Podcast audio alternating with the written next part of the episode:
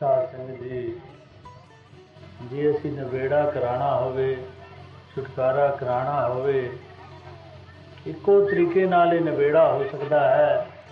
ਜੇ ਸਤਿਗੁਰੂ ਦੀ ਕਿਰਪਾ ਹੋ ਜਾਏ, ਸਤਿਗੁਰੂ ਦੁਆਰਾ ਇਸ ਅਕਾਲ ਪੁਰਖ ਪਰਮਾਤਮਾ ਨੂੰ ਅਸੀਂ ਜਾਣ ਲਈਏ, ਤੇ ਫਿਰ ਹੀ ਇਹ ਨਵੇੜਾ ਹੋ ਸਕਦਾ ਹੈ।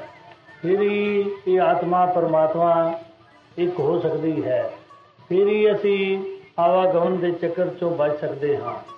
ਤੇ ਜੇ ਅਸੀਂ ਸਮਝੀਏ ਕਿ ਅਸੀਂ ਹੋਰ ਯਤਨਾਂ ਦੁਆਰਾ ਇਹਨਾਂ ਤੋਂ ਅਸੀਂ ਬਚ ਜਾਈਏ, ਇਹ ਨਾਮੁਮਕਨ ਹੈ। ਜਦ ਤੱਕ ਸਤਿਗੁਰੂ ਨਹੀਂ ਮਿਲਦਾ, ਸਾਨੂੰ ਗਿਆਨ ਨਹੀਂ ਹੁੰਦਾ, ਸਾਡਾ ਇਹ ਨਵੇੜਾ ਨਹੀਂ ਹੋ ਸਕਦਾ। ਹੋਰ ਨਵੇੜਾ ਹੋਣ ਦਾ ਕੋਈ ਤਰੀਕਾ ਨਹੀਂ।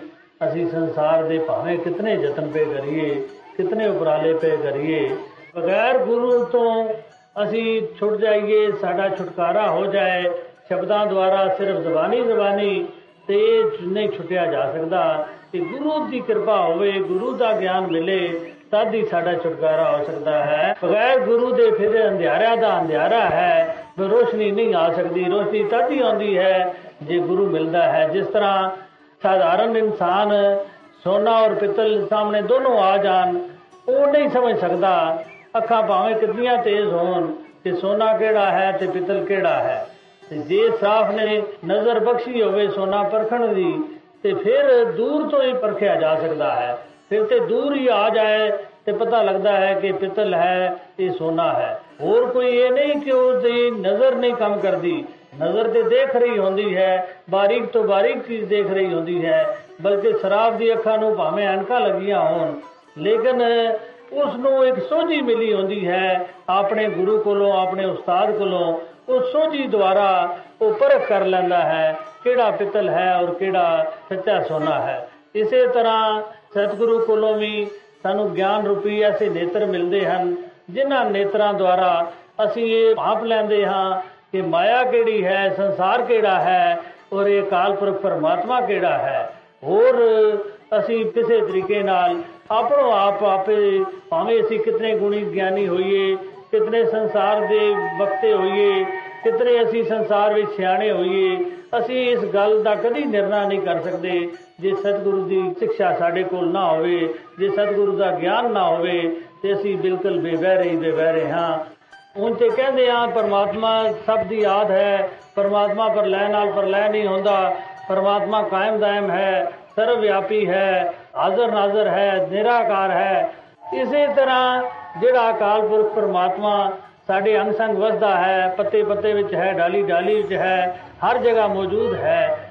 ਜੇ ਐਸੇ ਪਰਮਾਤਮਾ ਨੂੰ ਅਸੀਂ ਜਗ੍ਹਾ ਜਗ੍ਹਾ ਦੂਰ ਟਿਕਾਣਿਆਂ ਤੇ ਭਾਲਣ ਚਲੇ ਜਾਈਏ, ਤੇ ਸਾਰੀ ਅਗਿਆਨਤਾ ਹੀ ਅਗਿਆਨਤਾ ਹੈ।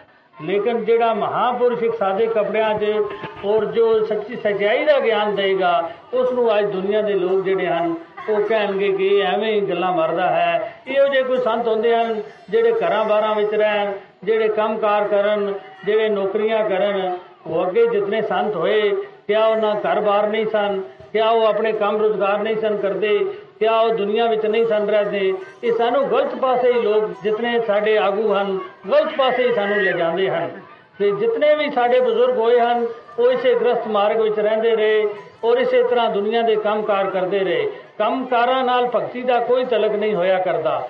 ਭਗਤੀ ਜਿਹੜੀ ਹੈ, ਇੱਕ ਵੱਖਰੀ ਮਸਤੀ ਹੈ, ਉਹ ਤੇ ਤਦ ਹੀ ਪ੍ਰਾਪਤ ਹੁੰਦੀ ਹੈ ਜੇ ਅਸੀਂ ਆਪਣੇ ਪਾਰ ਬ੍ਰਹਮ ਪਰਮਾਤਮਾ ਨਾਲ ਮਿਲੀਏ, ਜੇ ਸਤਿਗੁਰੂ ਮਿਲੇ ਤੇ ਭਗਤੀ ਹੋ ਸਕਦੀ ਹੈ। ਹੋਰ ਕਿਸੇ ਤਰੀਕੇ ਨਾਲ ਨਹੀਂ ਮਿਲ ਸਕਦੀ ਤੇ ਹੋਰ ਇਹਨਾਂ ਬਾਹਰਲੀ ਗੱਲਾਂ ਦਾ ਕੋਈ ਭਗਤੀ ਨਾਲ ਕੋਈ ਤਲਕ ਨਹੀਂ ਹੋਇਆ ਕਰਦਾ, ਜਿਹੜੀਆਂ ਅੱਜ ਦੁਨੀਆ ਜਿਹੜੀ ਹੈ, ਜਿਨ੍ਹਾਂ ਵਿੱਚ ਭਗਤੀ ਸਮਝਦੀ ਹੈ। ਜਿਹੜਾ ਸੁੱਤਾ ਹੋਇਆ ਹੈ ਉਸ ਨੂੰ ਅੱਜ ਜਾਗੇ ਆ ਕਹਿੰਦੇ ਹਨ ਕਿ ਬੜਾ ਹੀ ਸੋਝੀਵਾਨ ਹੈ, ਬੜਾ ਹੀ ਸਮਝਦਾਰ ਹੈ, ਜਿਹੜਾ ਬਿਲਕੁਲ ਹੀ ਇਸ ਮਾਇਆ ਦੀ ਨੀਂਦ ਵਿੱਚ ਸੁੱਤਾ ਹੋਇਆ ਹੈ ਜਿਸ ਨੂੰ ਕੁਝ ਸਮਝ ਨਹੀਂ, ਜਿਸ ਕੋਲੋਂ ਪੁੱਛੋ ਕਿ ਕੀ ਹਾਲ ਹੈ, ਉਹ ਜਿਸ ਕੋਲ ਮਾਇਆ ਧਾਰੀ ਬਹੁਤ ਹੋਏਗਾ, ਬਹੁਤ ਪੈਸੇ ਹੋਣਗੇ, ਦੂਸਰਾ ਵੀ ਕਹੇਗਾ ਬਸ ਜੀ ਇਸ ਉੱਤੇ ਪਰਮਾਤਮਾ ਦੀ ਬੜੀ ਮਿਹਰ ਹੈ। ਪਰਮਾਤਮਾ ਦੀ ਮਿਹਰ ਤੇ ਉਸ ਤੇ ਹੁੰਦੀ ਹੈ ਜਿਸ ਕੋਲ ਇਹ ਪਾਰ ਬ੍ਰਹਮ ਪਰਮਾਤਮਾ ਹੋਵੇ, ਇਹ ਨਾਮ ਰੂਪੀ ਖਜ਼ਾਨਾ ਹੋਵੇ, ਉਹ ਚਾਹੇ ਝੁੱਗੀ ਵਿੱਚ ਰਹਿਣ ਵਾਲਾ ਹੈ, ਚਾਹੇ ਉਹਦੇ ਪਾਟੇ ਕੱਪੜੇ ਹਨ, ਲੇਕਿਨ ਉਹ ਉਸ ਉੱਤੇ ਬੜੀ ਮਿਹਰ ਹੈ, ਜਿਹੜਾ ਇਸ ਪਾਰ ਬ੍ਰਹਮ ਪਰਮਾਤਮਾ ਨੂੰ ਜਾਣਦਾ ਹੈ ਔਰ ਪਰਮਾਤਮਾ ਦਾ ਭਗਤ ਹੈ।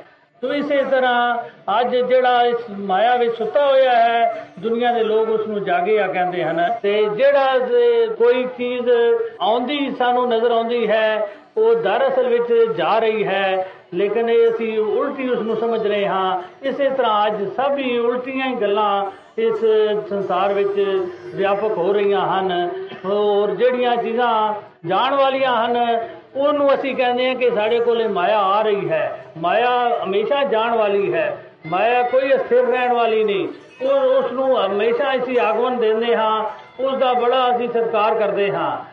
ਤੇ ਜਿਹੜਾ ਇਹ ਪਾਰ ਬ੍ਰਹਮ ਪਰਮਾਤਮਾ ਜਿਹੜਾ ਹਮੇਸ਼ਾ ਰਹਿਣ ਵਾਲਾ ਹੈ ਉਸ ਦਾ ਅਸੀਂ ਕਦੀ ਵੀ ਆਦਰ ਨਹੀਂ ਕੀਤਾ, ਨਾ ਧਿਆਨ ਕੀਤਾ ਹੈ। ਜੋ ਸਦੀਵੀ ਰਹਿਣ ਵਾਲਾ ਖਜ਼ਾਨਾ ਹੈ, ਗੁਰਮੁਖਾਂ ਮਹਾਪੁਰਸ਼ਾਂ ਦੇ ਬਚਨ ਜਿਹੜੇ ਉਤੋਂ ਤੇ ਬੜੇ ਰੁੱਖੇ ਹੁੰਦੇ ਹਨ, ਉਹ ਭਾਵੇਂ ਕੌੜੇ ਲੱਗਦੇ ਹਨ, ਲੇਕਿਨ ਉਹ ਤੇ ਜੀਵਨ ਅਸੀਂ ਚਲਾਈਏ ਤੇ ਸਾਡੇ ਜੀਵਨ ਵਿੱਚ ਮਿਠਾਸ ਭਰੀ ਜਾਂਦੀ ਹੈ। ਤੋ ਇਸੇ ਤਰ੍ਹਾਂ ਅੱਜ ਇਨਸਾਨ ਜਿਹੜਾ ਹੈ ਉਹਨਾਂ ਬਚਨਾਂ ਨੂੰ ਨਹੀਂ ਸੁਣਦਾ ਔਰ ਕੋੜੇ ਪਾਸੇ ਜਿਹੜੇ ਜ਼ਹਿਰ ਹੈ ਉਸ ਨੂੰ ਅਪਣਾਉਣ ਦੀ ਕੋਸ਼ਿਸ਼ ਕਰਦਾ ਹੈ। ਤੋ ਇਸੇ ਤਰ੍ਹਾਂ ਹੀ ਸਭ ਹੀ ਸੰਸਾਰ ਦੇ ਜੋ ਸਚਾਈ ਹੈ ਉਸ ਦੀ ਨਿੰਦਿਆ ਤੇ ਤੁਲਿਆ ਹੋਇਆ ਹੈ। ਇਹ ਸੱਚ ਦੇ ਲੱਛਣ ਹਨ। ਅੱਜ ਸੰਸਾਰ ਵਿੱਚ ਤੁਸੀਂ ਜੋ ਵੀ ਦੇਖ ਰਹੇ ਹੋ ਇਹ ਨਜ਼ਾਰਾ ਦੇਖ ਰਹੇ ਹੋ।